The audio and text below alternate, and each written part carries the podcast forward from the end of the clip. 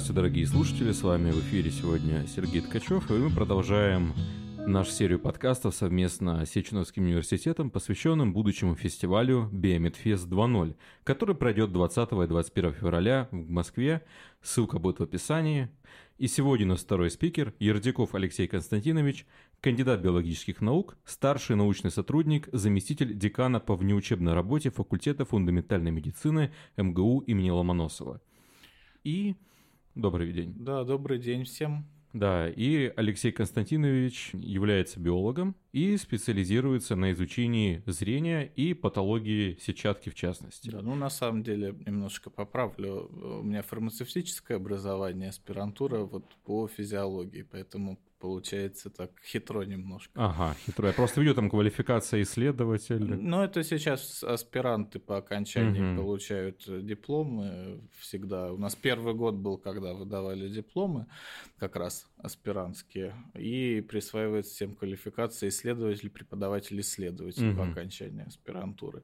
Поэтому образование у меня высшее фармацевтическое, а аспирантура по биологическим наукам, по физиологии. Так вот получилось и поэтому я кандидат биологических наук. Понятно.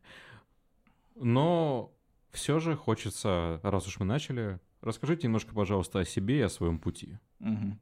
Ну, не буду повторяться, коротко, значит, фармацевтическое образование. Я окончил Московский университет, факультет фундаментальной медицины по специальности фармация.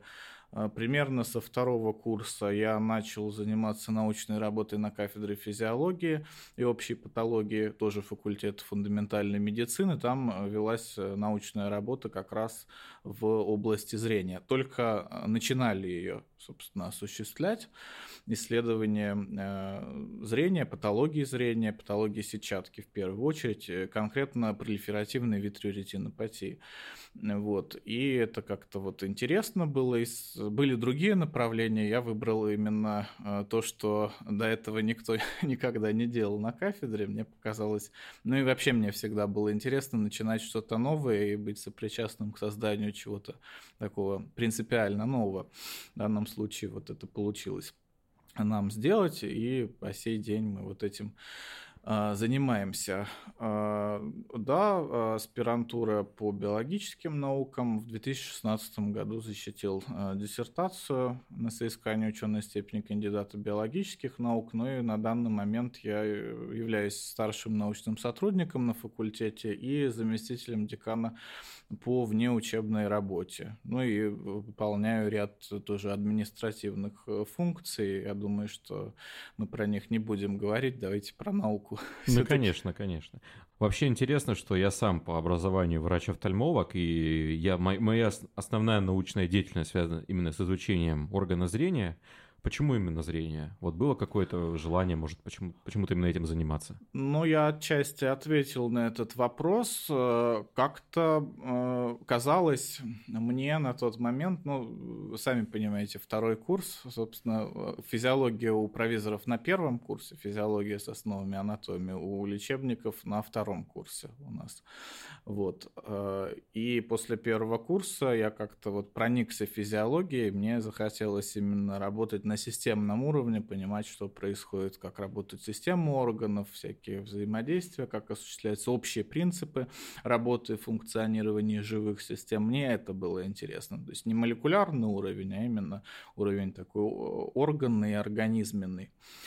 А, и когда мне предложили просто на выбор, чем заняться, можно было там, условно говоря, сердечно-сосудистой системой заняться, вот, э, были какие-то другие еще возможности, и э, фигурировало зрение. Мне как-то показалось это наиболее интересным и привлекательным, наверное, потому что я меньше всего знал просто в этой области.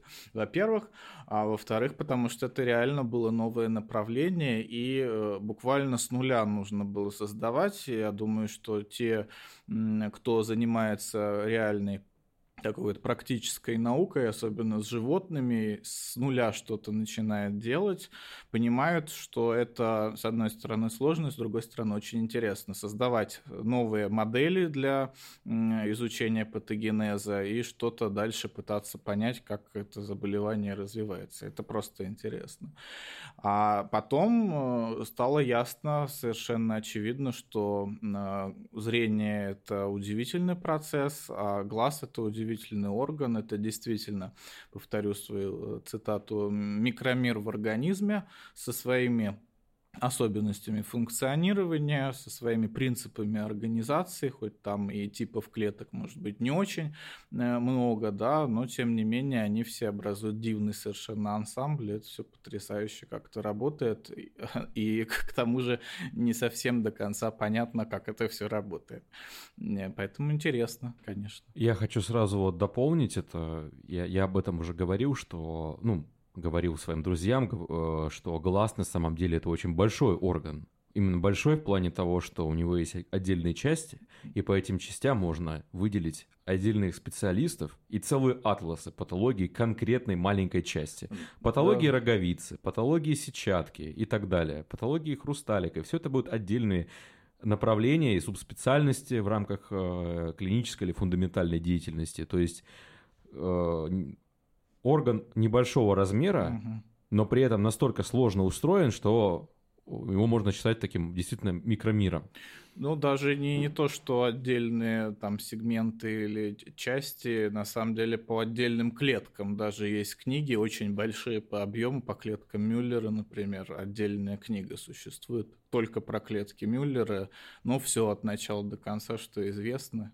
Это тоже удивительно, конечно. Меня всегда поражало то, как сетчатка, она не просто э, как на базовом таком школьном уровне преобразует свет в сигнал, а это сложный компьютер, который еще обладает системой, позволяющей контролировать это качество изображения вот при помощи этих амакринных и горизонтальных клеток, чтобы оно вот э, это можно сравнить с, реально с процессингом видео, когда то есть а, э, матрица адаптируется под разные количество света и так далее, и все это настолько все сложно устроено, что поражаешься. Да, это первичная обработка зрительной информации на уровне сетчатки. Ну, сейчас мы про нее, я бы сказал, из э, всего э, пути обработки зрительной информации, наверное, на уровне сетчатки, конечно, больше всего знаем. Но, тем не менее, да, это удивительно, как э, сигналы взаимодействуют, э,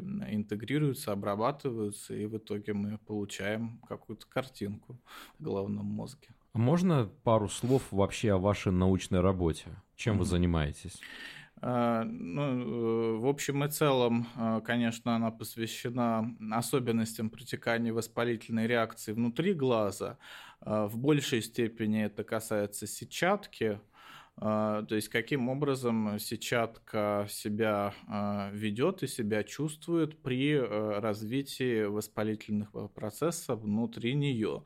Мы сосредоточились изначально на метаболизме арахидоновой кислоты. Это роль ну, простагландинов, э, в первую очередь, э, осознание роли простагландинов в развитии внутриглазной воспалительной реакции. И как перспективная точка приложения, конечно, в плане фармакотерапии.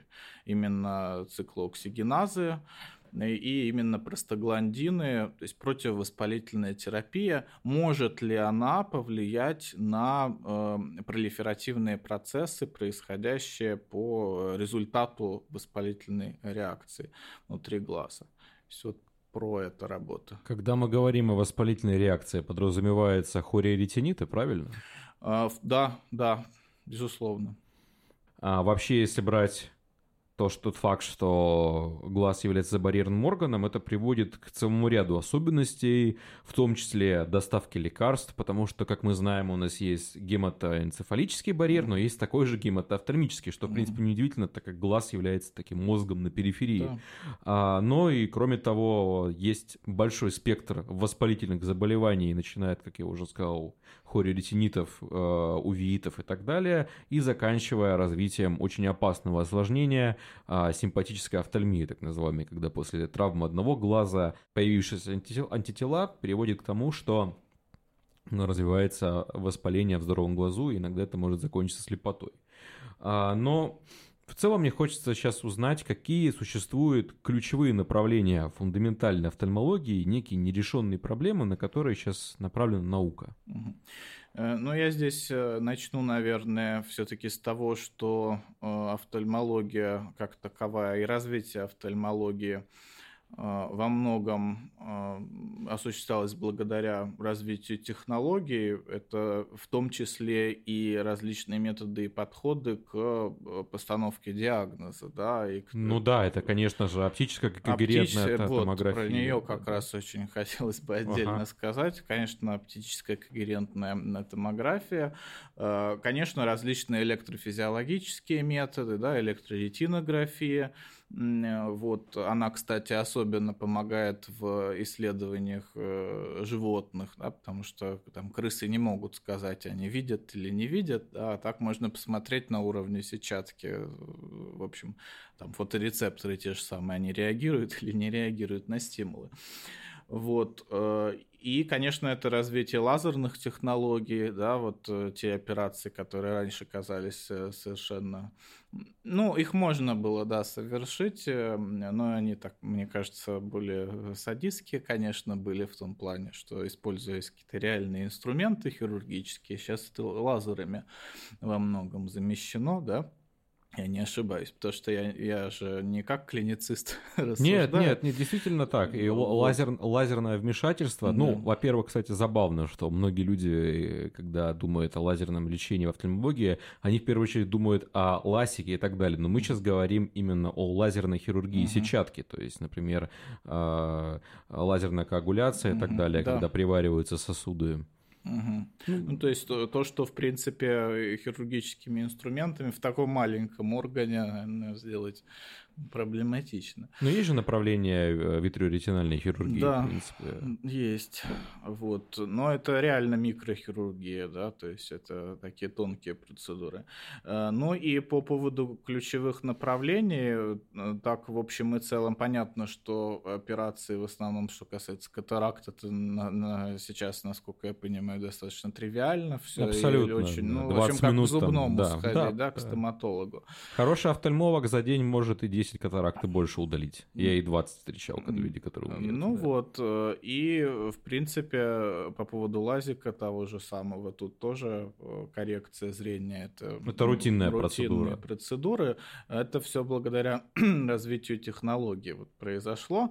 А дальше, конечно, есть куда развиваться, если э, передний отрезок глаза все-таки более или менее как-то подвергается нормальной терапии в случае наличия патологии, то вот что касается касается сетчатки, там не так гладко, к сожалению, и мы упираемся в э, особенности в общем-то, протекания воспалительного процесса, так или иначе, в заднем отрезке глаза. Мне бы хотелось отметить э, проблемы, которые занимаются сейчас, это как раз регенеративная медицина, но это в общем и целом не только, конечно, зрение касается, но и зрение в том числе, это регенерация э, сетчатки, а, которую можно тоже разными подходами осуществлять. Можно пытаться заставить нашу собственную сетчатку, что от нее осталось, э, сделать так, чтобы она там отросла. Это я фантазирую, ну, тем не менее, как-то заставить ее э, регенерировать. Можно э, выращивать что-то инвитро, и потом пытаться в, внедрять в наш глаз, там, достать, условно говоря, сетчатку, да, которая не функционирует, и заменить ее на новую, выращенную вне. Остается вот. вопрос с ее подключением. Это э, вот это самый сложный вопрос. А, то есть вырастить можно, ну, не проблема, в принципе. А, разместить внутри, ну, тоже можно, не проблема. А вот что дальше с ней будет происходить, Здесь же такая, такая ситуация. Ганглионарные клетки, которые потом находят, находятся в самом поверхностном по отношению, ну, хотя смотря что является первым последним слоем, об этом есть дискуссии, кстати. Ну, допустим, ганглионарные клетки... Но это рас... внутренние Ну да, сетчатки. А расположенные, да, внутренним слоем сетчатки, они фактически как коммутаторы собирают сигналы, и их аксоны уходят в зрительный да. нерв. Ну и вот вопрос, их так много, как подключить? Э, да, э, это проблема приживания, действительно, но тоже как бы сведения накапливаются больше и больше. Это большое количество, ведь в чем проблема? Э, это большое количество регуляторных факторов, их просто очень много. Это действительно такой коктейль, там сотни компонентов, и те исследования, которые на данный момент существуют, как правило, они затрагивают какие-то индивидуальные там выключения или включения генов различных да, в э, клетках сетчатки, ну или в клетках Мюллера конкретно тех же самых, из которых потенциально фоторецепторы можно вырастить. Но это единичные какие-то гены, и проблема заключается в том, что все думают обычно, да, мы нашли тот самый ген, и мы сейчас его там включим, например, или выключим, в зависимости от того, что это за ген, абстрактно я сейчас говорю. И все нормально будет, и клетка Мюллера будет создавать фоторецепторы, например. Но это э, не происходит окончательно, по крайней мере. Может быть, какие-то клетки, да, удается получить. На мышах э, есть исследования, которые там, э, не буду конкретизировать, какой ген конкретно, но его просто включили, такой э, спящий ген у млекопитающих, который, наоборот, функционирует у тех организмов, у которых регенерация сетчатки осуществляется из клеток Мюллера. Это какие, например? А, ну, там организмы? шпорцевые лягушки, например, рыбы Данио, Рерио тоже у них сетчатка регенерирует. Э, вот. Э, у каких-то, правда, из земноводных эм, в основном используются клетки пигментного эпителия, сетчатки для регенерации. У каких-то животных используются в большей степени клетки Мюллера. Ну, там из них различные клетки можно получить. Тоже э, сейчас это не принципиально для нас.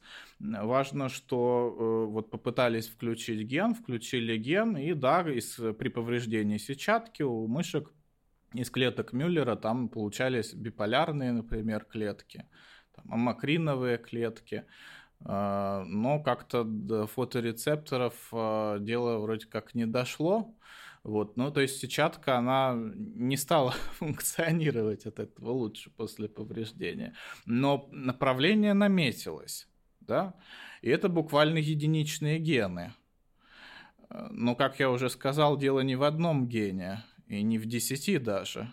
Дело еще и в микроокружении, большое количество факторов продуцируется, которые регулируют воспалительную реакцию. А регуляция воспалительной реакции это не только провоспалительные, но и противо воспалительные факторы, а противовоспалительные и провоспалительные факторы по-разному могут влиять на процессы, э, скажем, ранозаживления. Ну, в контексте сетчатки э, это тоже справедливо, если мы вот так вот рассматриваем как типовой патологический процесс. То есть, э, что глиоз характерен для нервной ткани, безусловно, фиброз может развиться, все-таки соединительно-тканные рубцы. И, э, да, есть вообще, это вообще на самом деле проблема фиброз сетчатки. Есть там есть и эти та же самая перитональная мембрана и ну, так вот далее. это как раз пролиферативная витреотинопатия. Дальше эта мембрана может там приобретать и сократительные способности, и сетчатка дальше формирует складки. Она, ну, понятно, что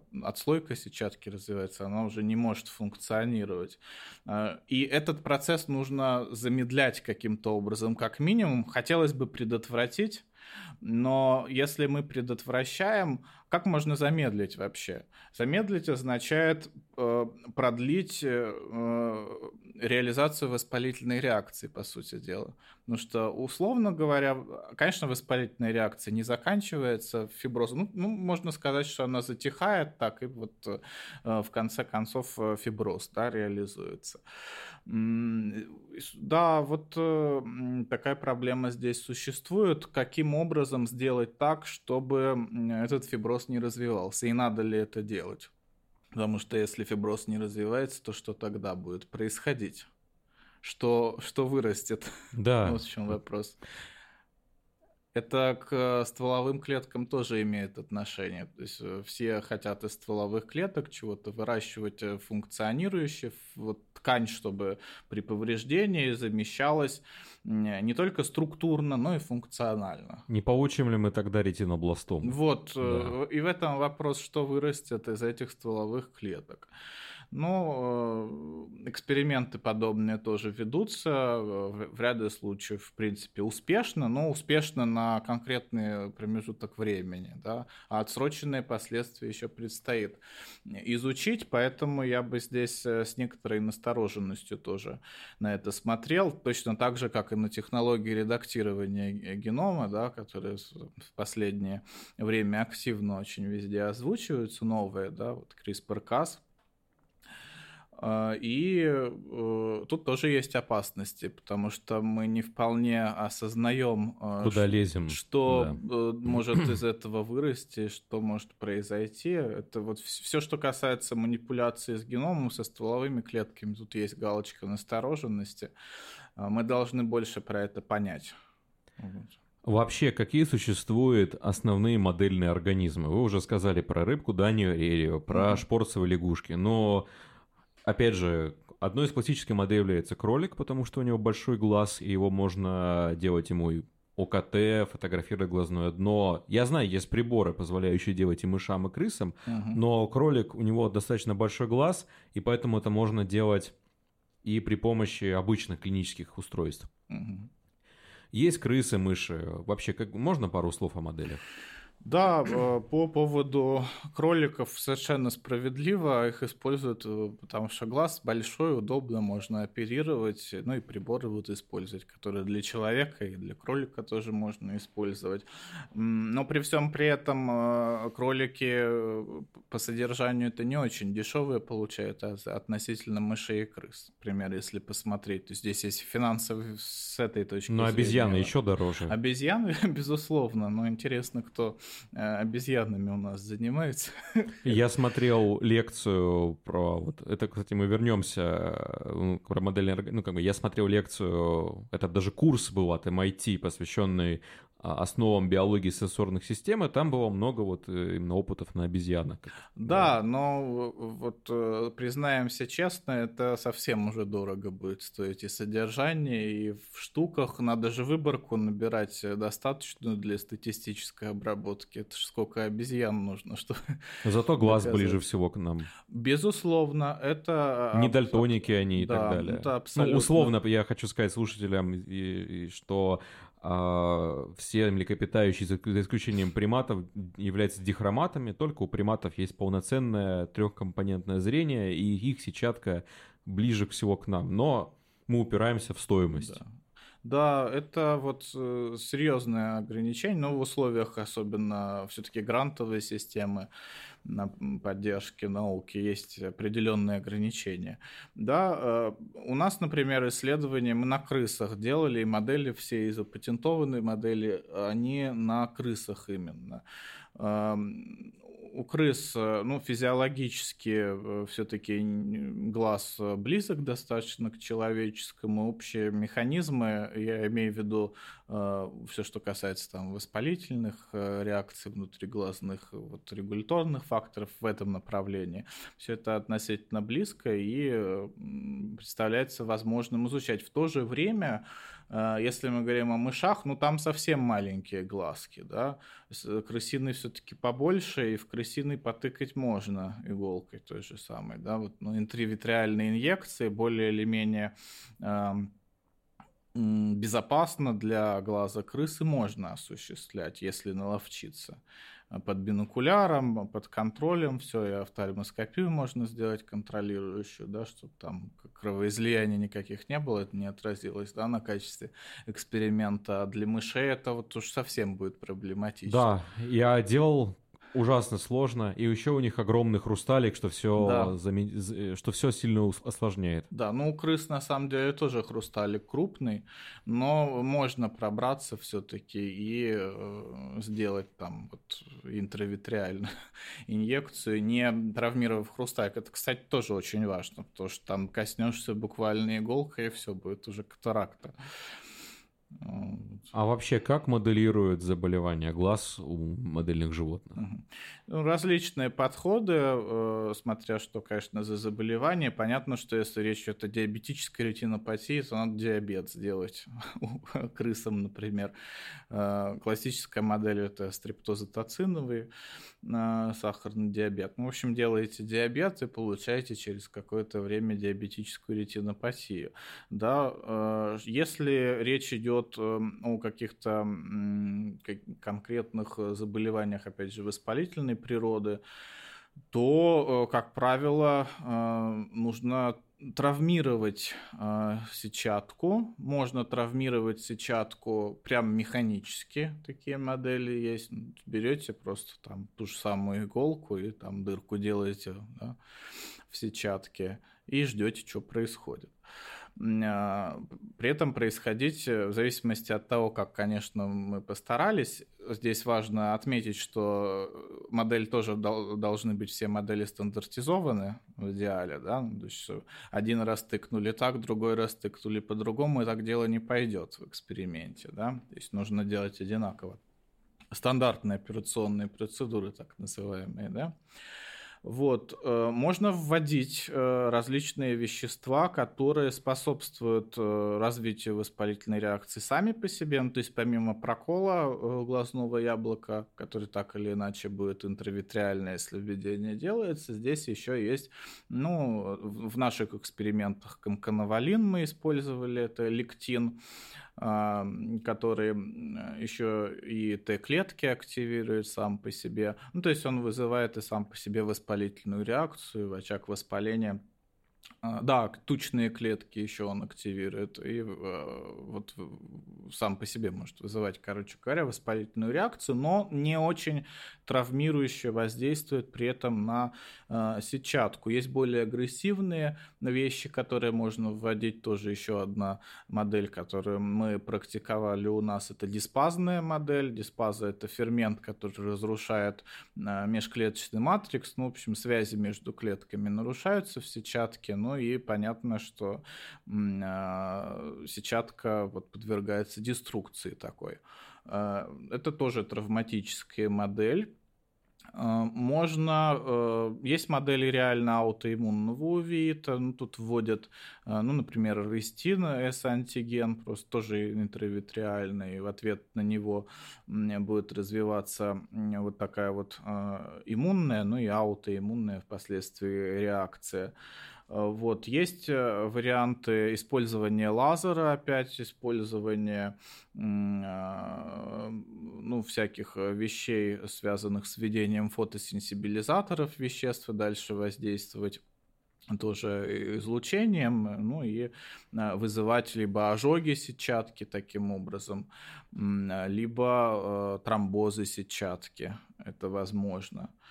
Вот. Ну и, конечно, если речь идет об ишемии э, сетчатки, э, ну, мы вызывали э, в общем и целом, э, ну так, не только ишемию глаза, но и ишемию мозга, да, ну, постольку, поскольку, э, как мы уже сказали, глаз – это часть мозга, вынесенная на периферию, естественно, глаз тоже недополучал достаточного количества а, крови для питания и для того, чтобы кислородом насыщаться, да, и здесь мы видели такую картину медленного угасания сетчатки, вот, мы э, перевязывали внутренние сонные артерии, вот, ну вот это э, коротко, если о э, таких не очень сложных моделях. Есть э, посложнее модели, которые касаются генетической модификации живых организмов. Понятно, что большое количество заболеваний имеет генетическую природу, известны мутации, конкретные, в каких генах они происходят, и можно создавать трансгенных животных, и у них будет развиваться то, что нужно. Но это, безусловно, э, с одной стороны дорого, с другой стороны конкретно мы получаем то, что, допустим, у человека с э, данной мутацией. С другой стороны, это однобоко, потому что, ну, сколько людей с конкретно такой мутацией, например, при данном заболевании. Ну, как-то вот так. А вот с рыбками, что с ними делают? А, что касается организмов, для которых известны э, в принципе регенерация сетчатки, да, неорерию и э, шпорцевые лягушки, там аксолотли всякие, вот на них, кстати, можно не только сетчатку изучать, да, и регенерацию сетчатки, но и регенерацию чего-нибудь еще другого. Все хорошо достаточно глобально с регенерацией, в том числе и конечностей. А, вот их как раз э, используют в основном э, с той целью, чтобы понять, какие гены и какие клетки принимают участие у них в регенерации и каким образом этот процесс у них реализуется. Таким образом, если мы возьмем, это же эволюция на самом деле, да? С одной стороны, это эволюция, это очень интересно мы, если возьмем ряд эволюционный, там, э, рыбы даже, если рыбы просто и амфибии, э, да, вот так, в таком направлении, и дальше сразу млекопитающие, и посмотрим, э, при одинаковой травме сетчатки, условно говоря, как будет происходить дальше этот процесс развития воспаления, какие факторы будут включаться, провоспалительные, противовоспалительные, какие клетки, какие гены по времени, в динамике, как это происходит, и сравним, а, мы многое сможем понять. Единственное, что нужно э, правильно выбрать э, маркерные вот основные какие-то ключевые точки и звенья, которые нужно сравнивать, потому что это колоссальный просто объем информации, который нужно проанализировать. Так вот, в основном такие организмы с регенерацией э, сетчатки, они используются для того, чтобы понять, что нужно у нас включить, чтобы у нас тоже начало все расти как нужно. Вот для этого в основном. Ну, если, конечно, речь не идет о зоологах, любителях э, именно там рыб, которым важно, что у рыб происходит. Мы все-таки говорим про э, биомедицину. Да, да конечно. А вот вы сказали сейчас про нокаутных животных и, соответственно, про то, что есть некая однобокость. Но, тем не менее, существуют же заболевания в офтальмологии, которые связаны с конкретными генами. Ну, например, тоже ретиношизис взять. Угу. И вот предлагается, как одна из концепций, введение вируса, вирусных векторов, которые угу. смогут этот ген доставить и таким образом восстановить функцию. Что вы можете вообще сказать о таких методиках? А, могу сказать, что это перспективно, и могу сказать даже по поводу, собственно, клинических исследований. А, я в свое время посмотрел недавно, там, может быть, месяц назад на Clinical Trials. А, по-моему, там было три клинических исследований, э, чуть ли даже не уже третья фаза где-то, вторая, третья фаза клинических исследований, это как раз э, препарат, но это препарат э, от дальтонизма, по сути дела.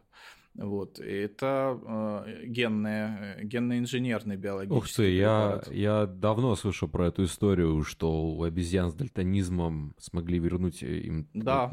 трехкомпонентное зрение, угу. и вот, получается, прошло время, а уже до такой степени дошло. А, да, но даже есть какая-то публикация э, про исследование на людях, там э, с точки зрения безопасности первая фаза проводилась, и все безопасно оказалось, ну, по крайней крайней мере, на момент окончания исследования, ну, то, что было запланировано по времени. И сейчас это выходит вот вторая, третья фаза. Единственное, здесь э, сами исследователи по результатам написали, что э, вернуть э, зрение э, полноценное, цветное у взрослых людей ну, не представляется возможным, потому Из-за что, мозга? конечно, потому что все уже сформировано, все зрительные пути, зрительный тракт и э, кора, там, которая, собственно, анализирует все это. Это же, это же похожая история, как в случае с, э, это напоминает амблиопию в некотором смысле, только там это казалось, э, только там это касалось остроты зрения, а здесь это касается анализа цветовой информации. Да. Но принцип такой же получается. Да. И а, авторы там написали вот в конце исследования, Э, по-моему, результаты по первой фазе, вот, э, как я уже сказал, которые опубликованы. Ну, в общем, статья есть научная, если кому-то интересно, вы легко найдете. Что э, имеет смысл делать э, вот процедуру, то есть применять э, э генные инженерные препараты э, детям до 7 лет. То есть пока еще кора формируется в плане ну и то до 7 лет это такая граница условная, как вы понимаете.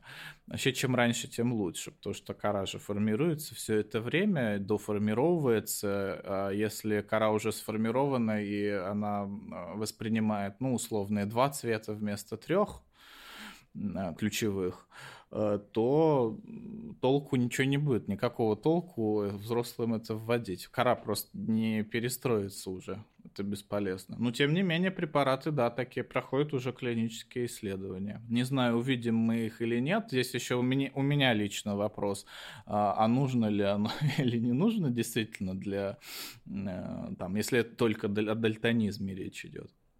Вот, потому что, в принципе, дальтоники спокойно существуют, живут, и это не, как бы, не критичная проблема для них. Но подобные препараты будут особенно актуальны для дегенеративных заболеваний различных, да. как тоже ретиношизис, угу. или вот недавно нашумевший препарат люкстурна против амавроза либера, угу. тоже это же из, из той же серии.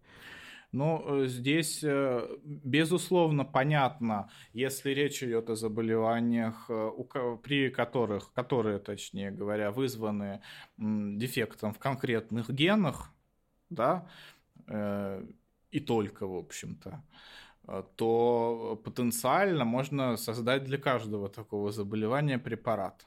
Технология известна.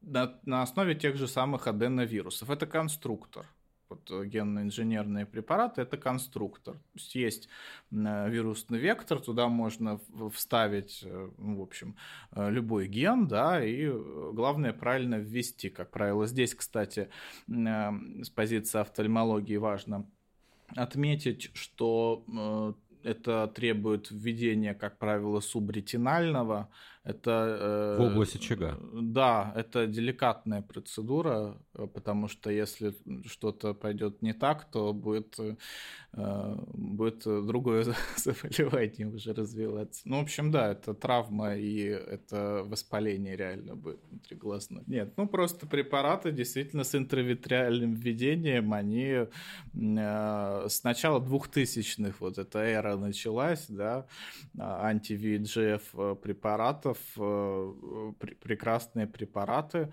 Э, хорошо, что удалось найти вот э, как разрабатываются, собственно, препараты так, в широком смысле этого слова. Вот мы имеем дело с патогенезом заболевания. Понятно, что в основном препараты лечат как раз, направлены, точнее, на смягчение патогенеза, да, а не на этиологию. Редко что на этиологию. Вот, кстати, генно-инженерные препараты – это этиология будет, да, потому что конкретный дефект в конкретном гене, и тут, пожалуйста, вот нормальный ген, и мы продуцируем этот белок. Вот. А тут э, в патогенезе важно найти ключевое звено воздействия. И э, да, на данном этапе развития нашей науки э, там для, в патогенезе, соответственно, возрастной макулярной дегенерации, например, да, это VEGF. Ну, это реально так, да. Но это же, скажем так, лечится следствие, это временный эффект. То есть, да, там от, от, отрастают сосуды, но мы, мы можем замедлить их рост, но да, это, это же не, это, но это не останавливает причину. Да, вот поэтому и говорю, что э, ну, это же действительно так, согласитесь, что не только для офтальмологии, для большинства заболеваний э, лечат не э, этиологию, а патогенез. Да? Но и я говорю, хорошо, когда в патогенезе нашлось что-то такое более или менее основное и ключевое. Это, конечно, не прям панацея, да, в данном случае, но если VEGF вырубить, то э, тоже хорошо замедлится все. Сосуды там не будут или медленнее будут расти, да.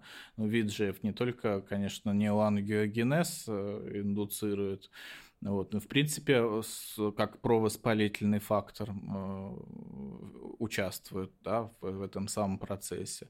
Поэтому хорошо, когда такое находится. Вот э, в наших исследованиях мы как раз предположили, что э, циклооксигеназное звено метаболического каскада архидоновой кислоты может э, являться одним из э, ключевых регуляторов э, развития воспалительной реакции в начальный период развития внутриглазного воспаления особенно. То есть вот этот первичный всплеск продукции простагландинов, ну, буквально там в первые часы, может, сутки, трое суток после травмы, например, глаза, он важен. И если его заблокировать, то тогда э, долгосрочные вот эти последствия, которые касаются э, фиброза, э, их, может быть, удастся даже избежать Э, но, по крайней мере, удастся замедлить. А заблокировать чем? Стероидами, получается? Нет, мы не стероиды использовали, мы использовали нестероидный противовоспалительный препарат.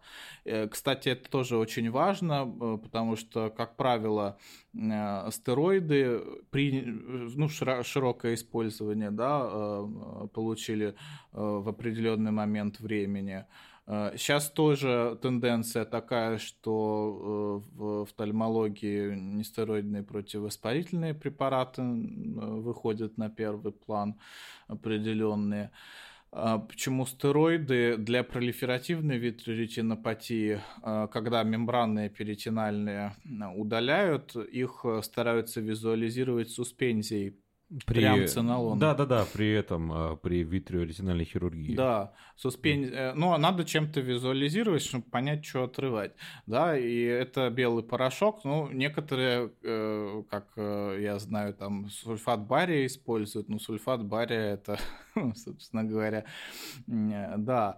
А триамцинолон сам по себе глюкортикостероид противовоспалительный как раз к месту. Ну, как выясняется, не очень к месту. Мы сравниваем использовали как раз э, НПВС на крысах и триамцинал, НПВС ларнексикам эм, используя международное непатентованное наименование.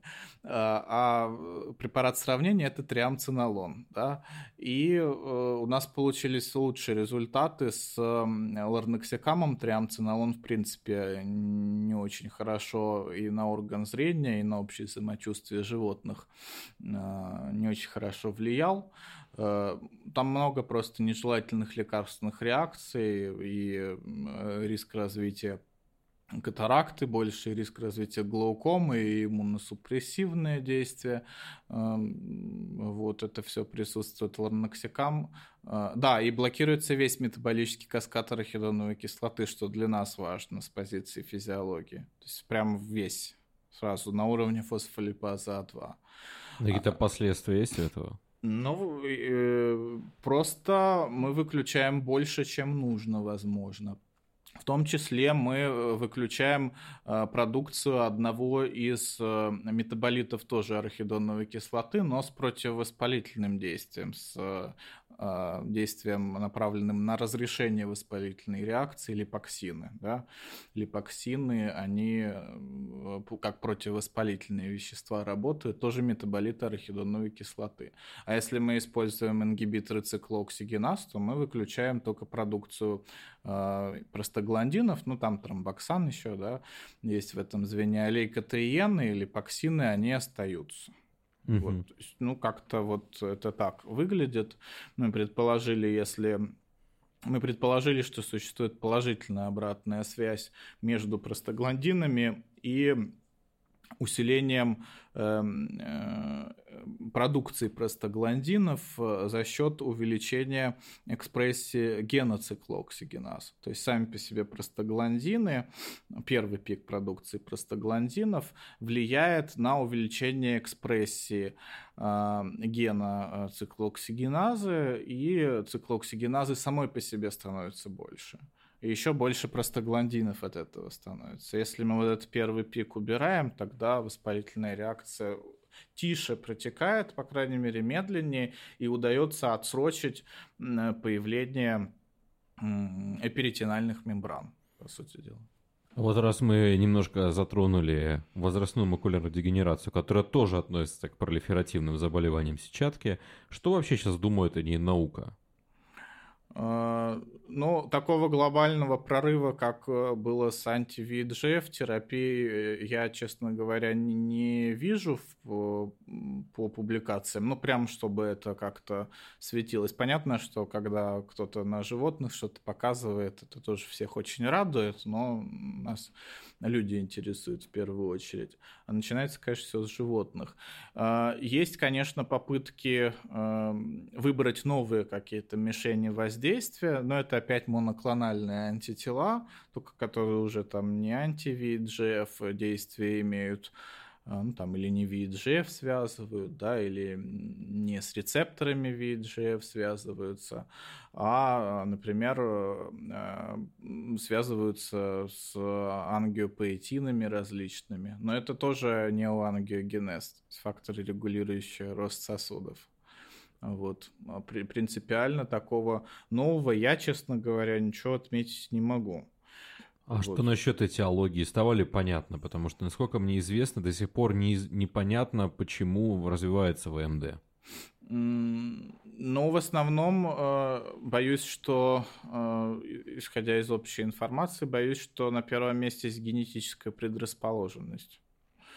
А, генетическая предрасположенность, а дальше факторы окружающей среды. Ну, возможно, да, эпигенетика, какое-то влияние. В общем, факторы окружающей среды, там, избыточное ультрафиолетовое излучение, там, я не знаю, жирная пища, сопутствующие заболевания всякие раз, там, ожирение, например, и так далее. Вот э, в, в таком духе. Было очень интересно видеть публикации, где исследователям было предположено, что BDNF, то есть Brain Derived угу. Neurotrophic... Да, мозговой да, нейротрофический. Да, он э, может положительно влиять на вероятность развития э, ВМД. То есть э, к чему я? Эти исследования говорили о том, что если люди занимаются спортом и бегают, то из-за того, что у них больше в BDNF, у них реже развивается возрастная макулярная дегенерация. Но я не могу ничего сказать насчет достоверности этого всего. А, ну, как сказать, вот вы назвали мозговой нейротрофический фактор. Мы тоже обращали на него внимание, мы делали иммуногистохимию в своих работах про БДНФ, смотрели. У нас действительно в группе с лечением у крыс, которые получали лорнексикам, э, там играет БДНФ, продукция в определенных слоях сетчатки. Да? Э, тут не только БДНФ важен, как мозговой нейротрофический фактор, и фактор роста нервов, НДЖФ и вообще семейство нейротрофинов, нейротрофические факторы, нейротрофины третий, четвертый. Да, они, их действия на самом деле направлено на различные всякие вещи. Вот. Э, надо понимать, что у них есть эмбриональные эффекты, опять же. И во время эмбриогенеза нейротрофические факторы как и многие факторы роста, нужны были, чтобы правильно все сформировалось, да, в плане нервной ткани, да. А, а потом эм, их действие во взрослом организме, оно э, как-то видоизменилось, да. При этом у них тоже много рецепторов всяких разных известно. Понятно, что в зависимости от того, как рецепторы где расположены, эффекты могут быть различные абсолютно. То есть это, опять же, непрозрачная картинка. Но глобально мы понимаем, что, скорее всего, нейротрофические факторы способствуют сохранению жизнеспособности э, клеток сетчатки, э, нейронов в первую очередь, да? ну, клеток нейронального происхождения, скажем так, ну да, нейронов сетчатки. Вот. Да, даже тех же самых фоторецепторов, и амакриновых, и биполярных, там, и ганглионарных, кстати говоря, вот тоже.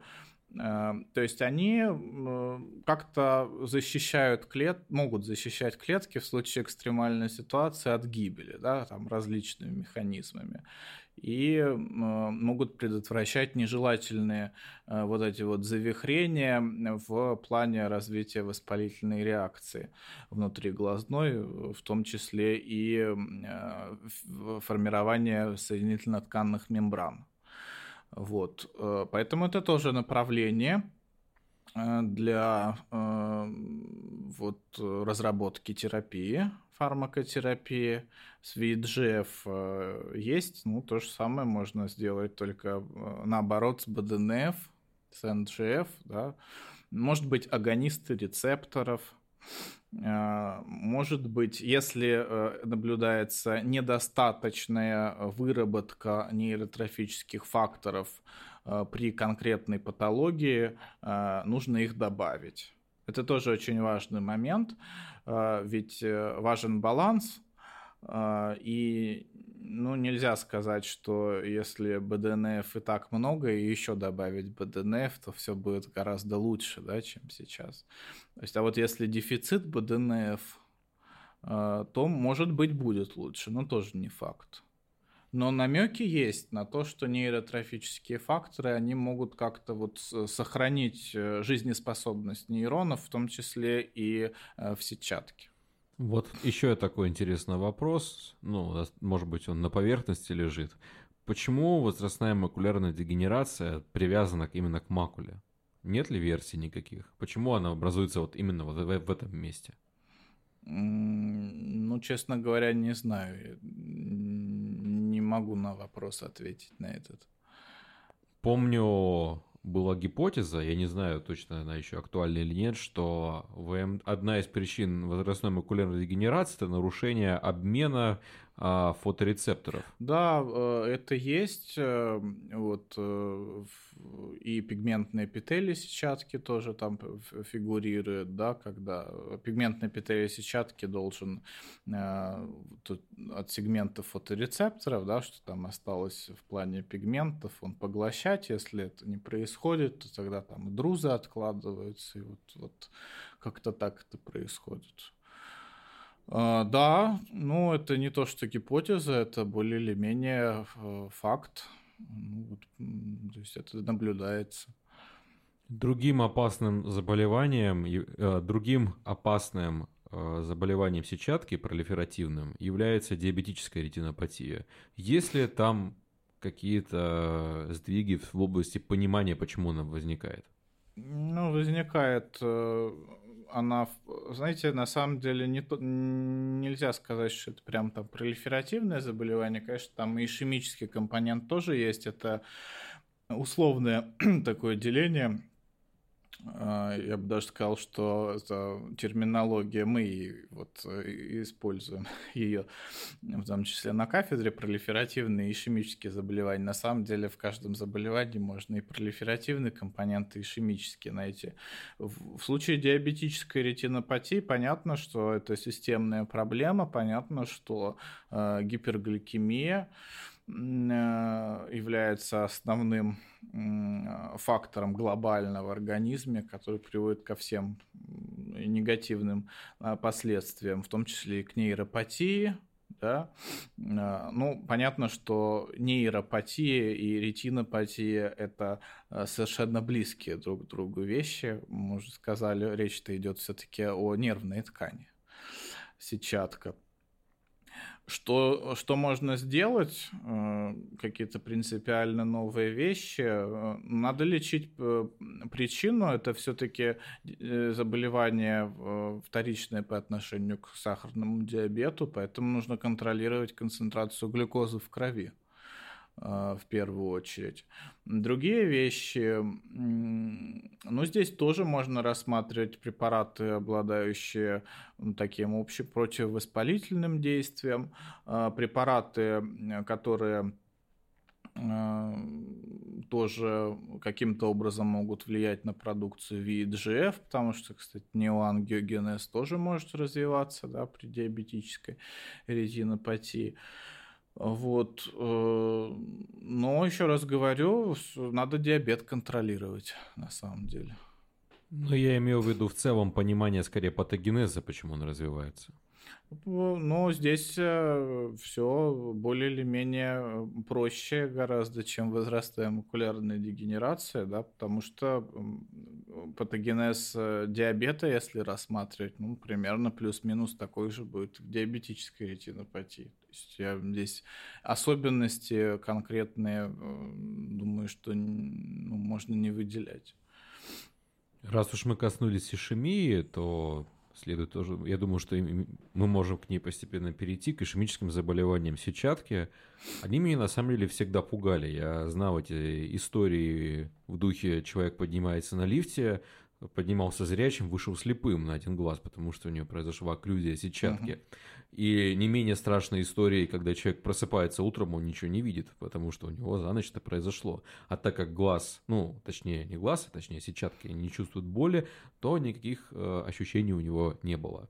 И тем не менее, э, есть ли какие-то сдвиги в области понимания возможности регенерации при ишемии? Потому что э, понятное дело, что э, ткань страдает, но доказано на текущий момент, насколько я знаю, нет, на текущий момент, насколько мне известно, нет доказанных способов именно лечения. Я помню, читал а, в методичке для резидентов-офтальмологов американской, что прям там написано, что доказанных методов лечения нет, но если развивается приступ окклюзии, то подышите в пакетик, может поможет. Насколько я знаю, там расширятся сосуды, вот, но э, это звучит забавно, но тем не менее, есть ли какие-то сдвиги в плане лечения. Ну, мы говорим э, об остром состоянии, да, острая да. ишемия. А, но это так же, как острое нарушение мозгового кровообращения, по сути дела. А, здесь э, если мы бы могли э, научиться бороться с острыми нарушениями мозгового кровообращения эффективно, наверное, для глаз что-то бы было возможно предпринять. А, стратегии э, все-таки основные направлены при острых нарушениях мозгового кровообращения на то, чтобы те клетки, которые находятся вблизи очага ишемического, то есть в области так называемой пенумбры ишемической полутени, чтобы они выжили. Вот, э, то есть чтобы очаг поражения, он не увеличился в размерах. А поскольку, поскольку а, сетчатка э, немножечко по-другому в данном случае выглядит, да, и если это центральная там артерия сетчатки, и тромбоз центральной артерии сетчатки, сетчатка целиком просто вылетает. И здесь, э, если там все погибло, остается, если прям все погибло, остается надеяться только на успехи регенеративной медицины. То есть здесь э, боюсь, что ничего предложить кроме этого нельзя. Если какие-то клетки уцелели, остались функционировать, то тогда можно э, попробовать использовать, конечно, микрочипы всякие разные, которые, опять же, не дадут восстановления зрения полноценного, ну хотя бы что-то человек видеть будет. Вот. А так, да, это серьезная проблема. Ну, неудивительно, конечно, она всех эм, должна пугать, потому что это в очень короткие сроки гибель, э, гибель сетчатки, по сути дела.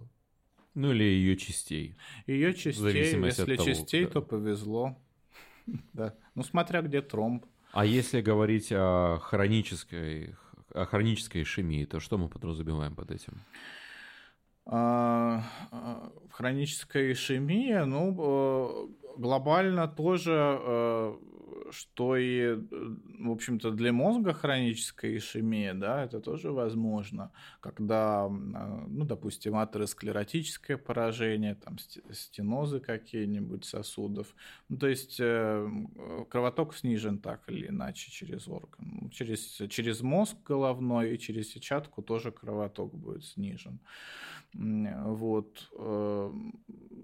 Э, Поэтому будет некоторый дефицит наблюдаться и в том же самом там, в кислороде, в питательных веществах. Вот. Эм, как-то так это все. Это при каких заболеваниях, например, если говорить о сетчатке? Ну, как я уже сказал, это э, могут быть, э, может быть такое нарушение глобально кровообращения мозгового. Угу. Я вот про а гипертоническая говорю, ретинопатия не относится к этому? Гипертоническая э, ретинопатия. Ну, в той или иной степени мы можем найти, как я уже сказал, ишемический компонент в, при различных заболеваниях, как бы это вполне возможно. То есть, если развивается атеросклеротическое поражение сосудов, ну да, да, при гипертонической, почему бы и нет, то ишемический компонент там может быть. Кроме этого, могут быть э, нарушены регуляторные контуры, э, направленные на тонус сосудов да, глобально. То есть факторы, обусловливающие тонус сосудов, они могут э, там, гиперэкспрессироваться, например, ну, какой-нибудь эндотелин там гиперпродуцироваться может, и кровоток локальный может даже нарушаться в отдельных зонах сетчатки, если в этой зоне есть какая-то проблема с продукцией факторов. Это вполне возможно. А вот почему там такая проблема существует, это отдельный вопрос. А, тоже на фоне э, различных заболеваний. Но я э, здесь мы можем повторять слово воспаление магическое много раз, но просто какое заболевание вы не возьмете, в принципе, там воспалительный компонент можно обнаружить легко если мы не рассматриваем воспаление, вот, ну, прям как там на третьем курсе. Э, Рубор, тумор, ну, да, это, функция леза. Да, это все-таки э, типовой патологический процесс, безусловно, не хочу никого обижать, это так но э, в зависимости от органов э, есть свои особенности протекания воспалительного процесса, и Э, классика это классика, а на классику дальше уже надстраивается какое-то особенное понимание проблем. Вот. Вот поэтому мне хочется сейчас перейти, наверное, уже к последнему заболеванию, которое меня очень сильно волнует. Это глаукома. Я сейчас не буду разбирать ее именно причины механические, почему э, произошло там нарушение оттока внутриглазной жидкости и так далее. Я хочу поговорить именно о тех изменениях, которые происходят в зрительном нерве. А, будучи в начале своего офтальмологического пути, мне казалось, что там все банально и связано с ишемией. Но я как понимаю, там чуть ли не в эксайтотоксичность все уходит. Есть какие-то и представления новые о том, почему происходит дегенерация нерва при глаукоме? Ну, на самом деле, ишемия и эксайтотоксичность глутаматная – это же абсолютно взаимосвязанные вещи. Конечно, первое, что, опять же, по классике, да, если мы рассказываем, почему ганглионарные клетки начинают погибать, а, мы говорим, что, ну, в общем-то, внутриглазное давление, оно увеличено, там все, в общем-то, придавлено, да, да, да именно, нарушена, да. ишемия, ну и понятно, что клетки умирают. Это, это в общем-то, справедливо. А, и это логично. Почему нет? С другой стороны, а, до конца действительно вы совершенно правы, это не понятно. Во всяком случае, это только одна сторона медали, да, даже нельзя сказать, что это медаль, потому что не две стороны. Очевидно, что есть другие какие-то факторы. А, вот. Э, есть сведения о э, тоже изменении перфузии э, сетчатки, ну и в том числе вот этих вот э, внутренних слоев сетчатки, питания, собственно, ганглионарных клеток, да, где осуществляется изменение перфузии и изменение регуляции кровотока в этих слоях э, изолированно из-за э, изменения э, продуцируемых вот там вот локально в сетчатке факторов. а, регулирующих тонус сосудов. А, я уже говорил про эндотелин, но вот здесь как раз эндотелин а, присутствует как одно из объяснений. То есть, ну вот э, там избыточно, например, продуцируется и почему-то, почему-то Неизвестно почему. Может быть, клетки так реагируют на возрастание внутриглазного давления механически. А, может быть, это сопряжено действительно с э, развитием воспалительной реакции. Может быть, э, те э, клетки, которые особо остро реагируют на ишемию в первые какие-то моменты, да, ну, может быть, не все клетки, а какие-то отдельные, вы сказали про эксайтотоксичность, ну, они могут вполне себе действительно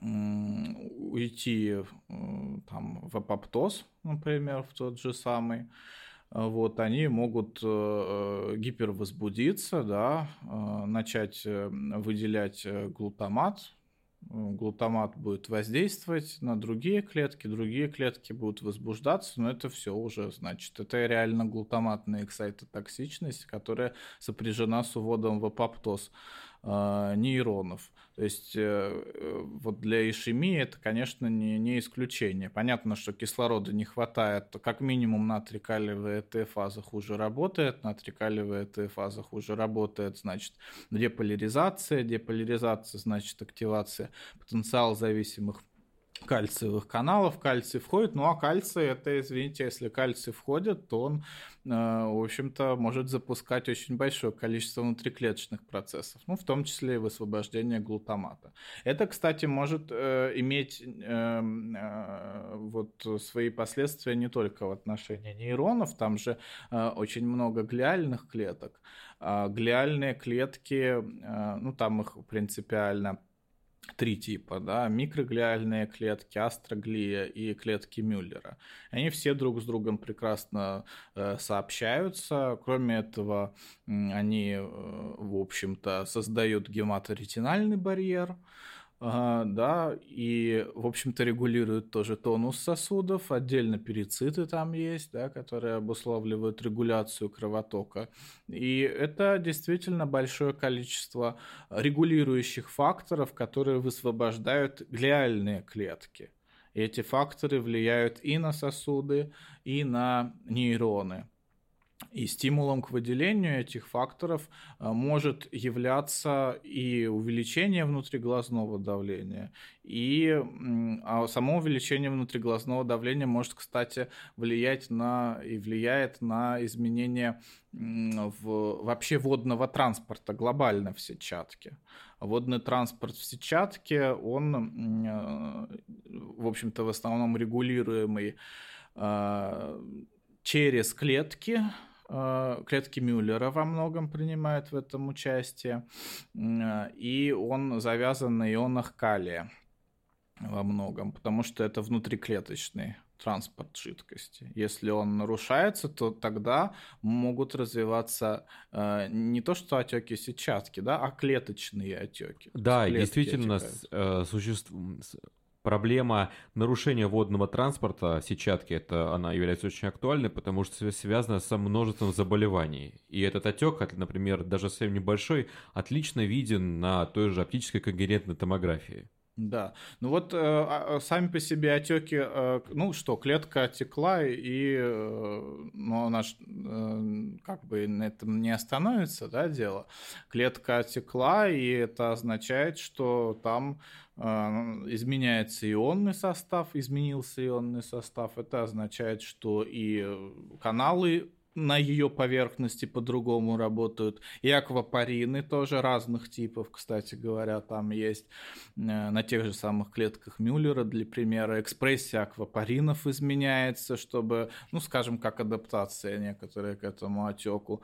И метаболизм изменяется этих клеток. Э, конечно, и регуляторные факторы по-другому будут высвобождаться. Вполне себе э, широкомасштабная проблема. Не только прям придавило и кровотока нету из-за увеличения внутриглазного давления, но на многих уровнях много разных клеток, глиальные и нервные, много разных факторов, изменения водного транспорта. Там своя собственная в глазу ренина-ангиотензиновая система, вот, например, да, То есть это Насколько вообще... сложный орган. Да, это вообще очень все сложно, и э, никогда мы не должны, самое главное, останавливаться на э, простейшем объяснении да, какого-то явления. Здесь всегда есть возможность найти что-то большее, если побольше познакомиться со структурой, с функциями и вообще с тем, как это все работает внутри глаза. Есть один вопрос, который может быть очень странный, но меня беспокоит давно. А, он касается того, что происходит с клетками сетчатки, когда они вне пигментного эпителия. То есть, например, при небольших отслойках и так далее. То есть Очевидно же, что пигментные эпителии играют огромную роль в обеспечении метаболизма сетчатки. И вот мы видим на оптической когерентной томографии, я сейчас не говорю даже про масштабные отслойки, а просто небольшие, то есть, например, из-за жидкости. То есть сетчатка приподнята. Uh-huh, uh-huh. Мы видим пигментные эпители, мы видим сетчатку, и между ними находится жидкость. То есть uh-huh. сетчатка болтается. Что происходит с клетками, так как они не соприкасаются с пигментным эпителием? Ну, знаете, это на самом деле интересный достаточно вопрос. А, я вот так скажу. Мы на самом деле, когда делали гистологию, у нас нету, э, к сожалению, оптической когерентной томографии для крыс.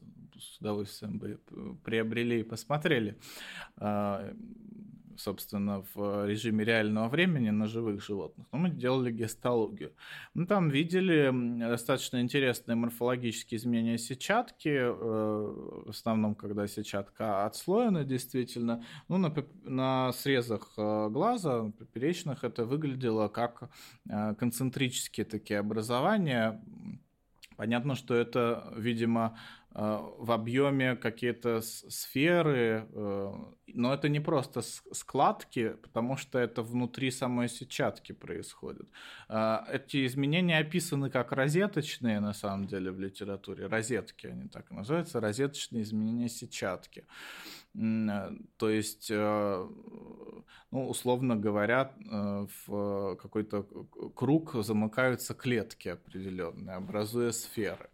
Я не к тому, что э, это может происходить конкретно в том случае, если сетчатка отслаивается, ну, между, как бы отслойка наблюдается между пигментным эпителием там, и слоем фоторецепторов, но вполне возможно. То есть, когда теряется контакт, клеток друг с другом, а, тогда а, они э, начинают э, как-то по-другому себя вести.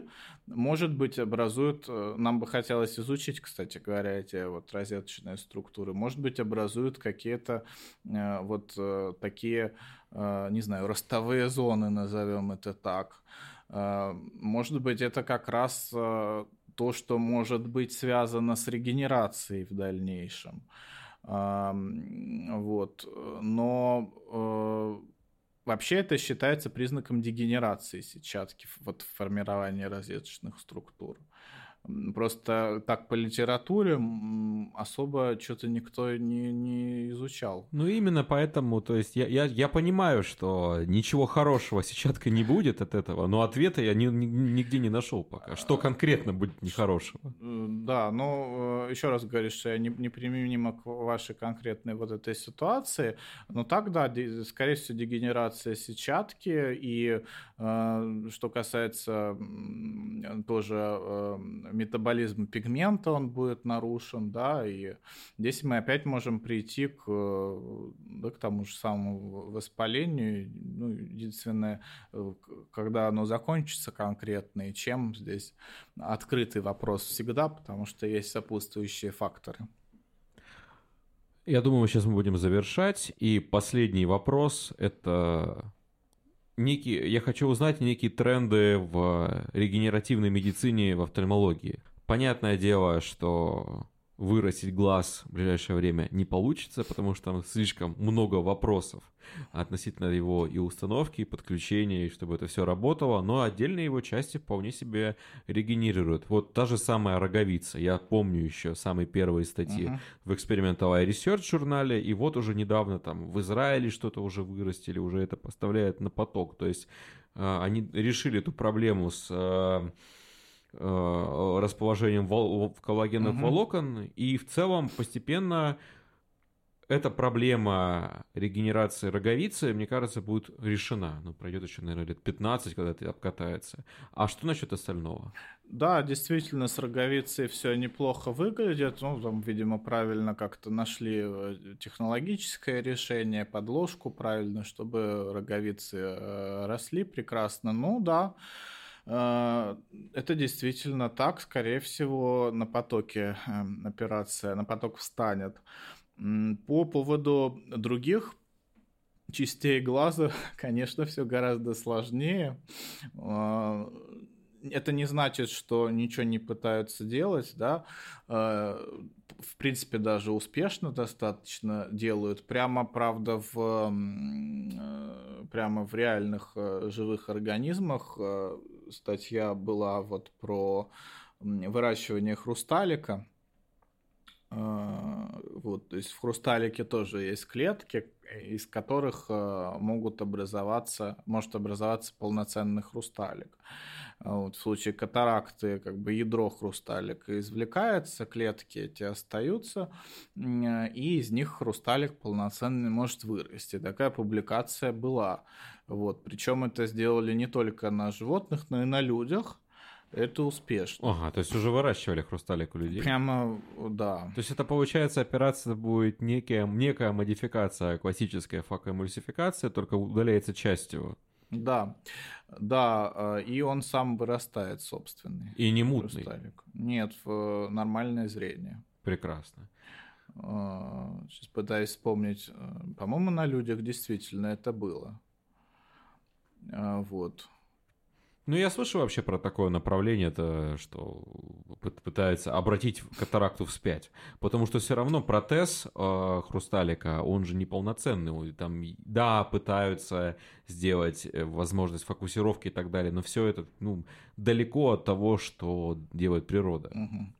Вот, э, ну да, там в статье на животных это точно показано, на людях, по-моему, сделали но надо проверить. Посмотрим, да. да. Смотрите, на всякий случай, не хочу врать, потому что, по-моему, сделали. Э, вот, э, э, потому что там и зрение проверяли, все, все нормально было. А, то есть с хрусталиком, в принципе, да, это уже тоже становится реальностью. С роговицей, да, тоже становится реальностью, а с сетчаткой нет. Вот, хотя попытки выращивания сетчатки, конечно, есть, и вырастить-то можно, но как... Но возникает да. вопрос, как подключить. Да, но вот что будет, если ее засунуть в глаз, да даже на животных, если это э, делать, э, вопрос в том, как э, заставить ее прижиться. Да? Но у нас же есть свойство нейропластичности. Может, оно здесь и подойдет, что оно как-то само организуется в теории. Или хотя, ну, даже не то, что само, если мы направим это в нужное русло. Ну вот надо как-то направить, да, то есть надо как-то создать э, правильное микроокружение. И я здесь э, хотел бы действительно обратить внимание на необходимость изучения процессов на эмбриональном этапе развития, которые происходят с закладкой органов, в данном случае закладкой глаза, на изучение регуляторных факторов, которые там работают. И э, с одной стороны, с другой стороны, на рассмотрение этих всех событий у животных, у которых сохранена способность к регенерации. То есть ответ на вопрос лежит вот в этих процессах. Э, сложность заключается в том, что этих процессов, они слишком сложные, их слишком много. И упрощать до одного какого-то гена нельзя. Конечно. Нельзя упрощать. Э, к сожалению, очень многие э, люди, которые занимаются молекулярно-биологическими всякими вещами, они думают, что вот они нашли какой-то там транскрипционный фактор, и он решит все проблемы. Но вот пока еще ни один э, транскрипционный фактор э, глобальные проблемы не решил. Да? Проблема всегда комплексная, много регуляторных факторов, э, и надо представлять себе картину целиком. Это, кстати говоря, еще одна проблема современной науки, биологической, ну и биомедицины в общем и целом, том, что экспериментальные работы, они существенно опережают э, теоретические изыскания. А, то есть много очень разных фактов накапливается в различных областях знаний, точечных фактов. Да, нашли такой, такую молекулу, нашли такой ген, и они вроде вот то-то и то-то делают. А чтобы кто-то взялся и обобщил это все, вот таких, да, обзоры выходят, но они тоже э, вообще хороших обзоров мало, их, конечно, очень сложно написать потому что очень много всяких разрозненных сведений, но в одну картину, допустим, патогенеза заболевания объединить сложно. Я это понимаю, потому что я помню, искал какой-то хороший обзор про эпиретинальную мембрану и не нашел ничего особенного. Про рак очень легко найти про его канцерогенез и так далее. А про такие да. вот такую вот мелочь ничего. Ну, канцерогенез... Да, это отражается, кстати говоря, на учебниках тоже вот, э, по, там, по физиологии, по патологической физиологии в частности. Э, про рак действительно это в, э, по полочкам более или менее разложено все. Вот там протоонкоген, геносупрессор опухолевого роста, примеры, понятно, где они работают, как, что происходит, если что-то с ними не так и так далее. А вот патогенезы других многих заболеваний эм, это тоже сложно, потому что даже на сегодняшнем примере даже воспалительная реакция, который типовой патологический процесс, э, она по-разному будет реализована в зависимости от тканей э, и в зависимости от э, того, что вызвало альтерацию, да, пользуясь терминологией классической.